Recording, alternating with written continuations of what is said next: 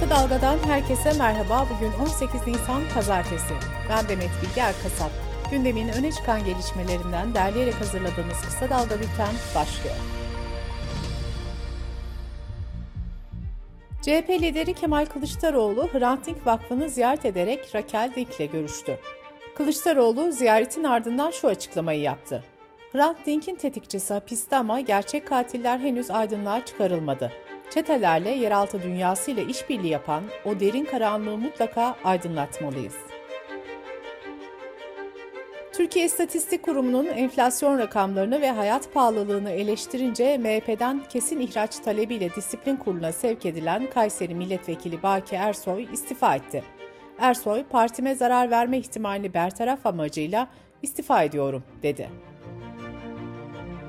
Gazeteci Sedef Kabaş'ın cezaevine girmesine neden olan atasözünü sosyal medyada paylaşıp silen 20 yaşındaki üniversiteli İyi Partili Alp Emeç tutuklandı.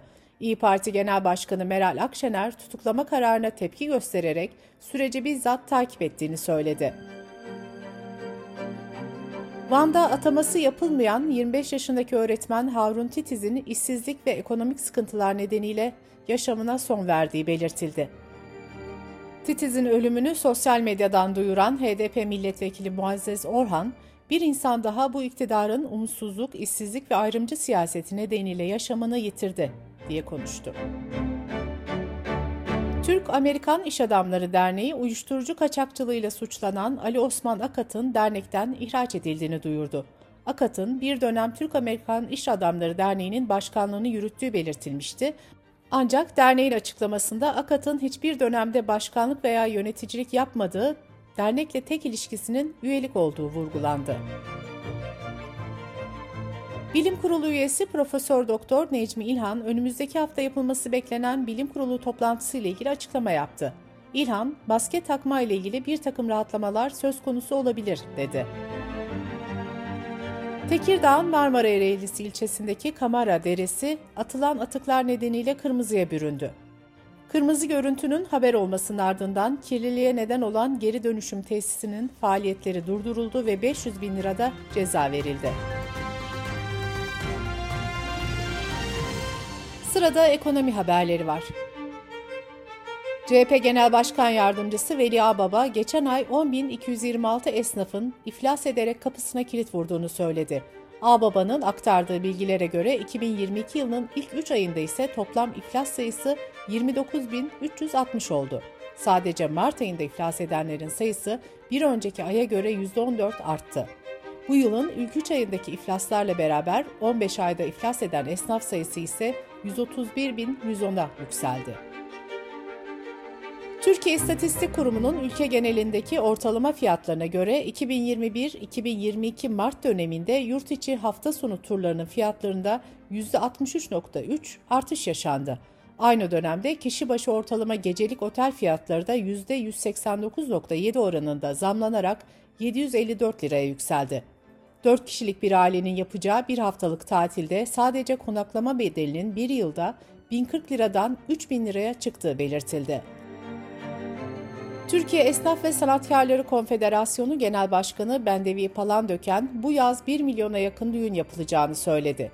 Fiyat artışlarına dikkat çeken Palandöken, düğün dahil ev kurmanın maliyetinin ise 150 ila 200 bin liraya kadar yükseldiğini belirtti. Palandöken, devletimiz piyasa koşullarını baz alarak yeni paketler sunmalı, dedi. Ekonomik krizle mücadele eden Sri Lanka'da borsa gelecek hafta işlemlere kapatılacak. 1948'de İngiltere'den bağımsızlığını kazanmasından bu yana en büyük ekonomik krizle mücadele eden ada ülkesinde Merkez Bankası Başkanı yabancı borç ödemelerini durduracaklarını açıklamıştı. Hükümet temsilcileri IMF'den yardım paketi için Washington'da temaslarda bulunacak. Dış politika ve dünyadan gelişmelerle kısa dalga bültene devam ediyoruz. Ukrayna'daki savaş 53. günü geride bırakırken Rusya ordusu Mariupol'da kontrolü büyük ölçüde ele geçirdiğini açıkladı. Rusya, Ukrayna askerlerine teslim olmaları çağrısı yaptı. Ukrayna Devlet Başkanı Zelenski ise çağrıyı reddederek Mariupol'daki askerlerimizin, adamlarımızın öldürülmesi müzakerelerin son bulmasına yol açar dedi. Rusya, Batı'nın yaptırımlarına misilleme olarak İngiltere Başbakanı Boris Johnson'ı istenmeyen kişi ilan etti ve Rusya'ya giriş yasağı getirdi. İngiltere Savunma Bakanı ile Dışişleri Bakanı da yaptırım kapsamına alındı. Almanya'da federal hükümet Ukrayna krizi nedeniyle partner ülkelere askeri yardımları kapsayan bütçeyi 2 milyar euro arttırma kararı aldı. Ek fonun büyük bir kısmının Ukrayna'ya tahsis edilmesi öngörülüyor. Uluslararası Göç Örgütü, Libya açıklarında göçmenleri taşıyan ahşap bir teknenin cuma günü batması sonucu en az 35 göçmenin hayatını kaybettiğini açıkladı. Uluslararası Göç Örgütü sadece bu hafta Libya açıklarında en az 53 göçmenin kayıp ya da ölü olarak kayıtlara geçtiğini belirtti. Libya, Akdeniz üzerinden Avrupa'ya geçmek isteyen göçmenler için en önemli transit ülkelerden biri konumunda. Ülkede uzun yıllardır devam eden iç savaş ve kaos ortamı nedeniyle siyasi istikrarsızlık sürüyor. İnsan kaçakçılarının bu durumu kendi lehine kullanmaya çalıştığı ve Avrupa'ya ulaşmak üzere Akdeniz'e açılan, açık denizde yol almaya uygun olmayan tekneleri göçmenlerle doldurduğu belirtiliyor. Geçen yıl Akdeniz rotası üzerinde en az 1500 göçmen kayboldu veya hayatını kaybetti. Pakistan ile Afganistan arasında gerginlik tırmanıyor. Pakistan'dan yapılan açıklamada Afganistan'ın sınır ötesi saldırılarının büyük ölçüde arttığı belirtildi. Bu açıklama öncesinde Pakistan ordusunun Afganistan topraklarında 6 kişinin hayatını kaybettiği bir füze saldırısı düzenlediği iddia edildi.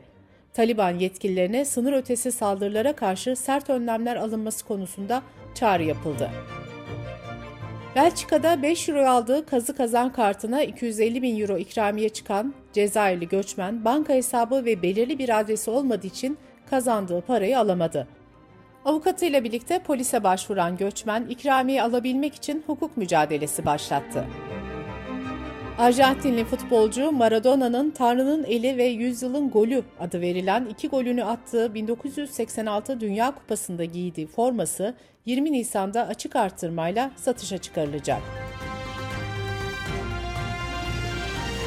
Bültenimizi kısa dalgadan bir öneriyle bitiriyoruz. Yeşim Özdemir, bireysel, aile ve çift terapisti Orkun Özocak ile ilişkileri konuşuyor. Evlilikler, uzun süreli ya da kısa süreli ilişkiler, dijital ilişkiler. Yeşim Özdemir'in podcast'ini kısa dalga.net adresimizden ve podcast platformlarından dinleyebilirsiniz. Gözünüz kulağınız bizde olsun. Kısa Dalga Medya.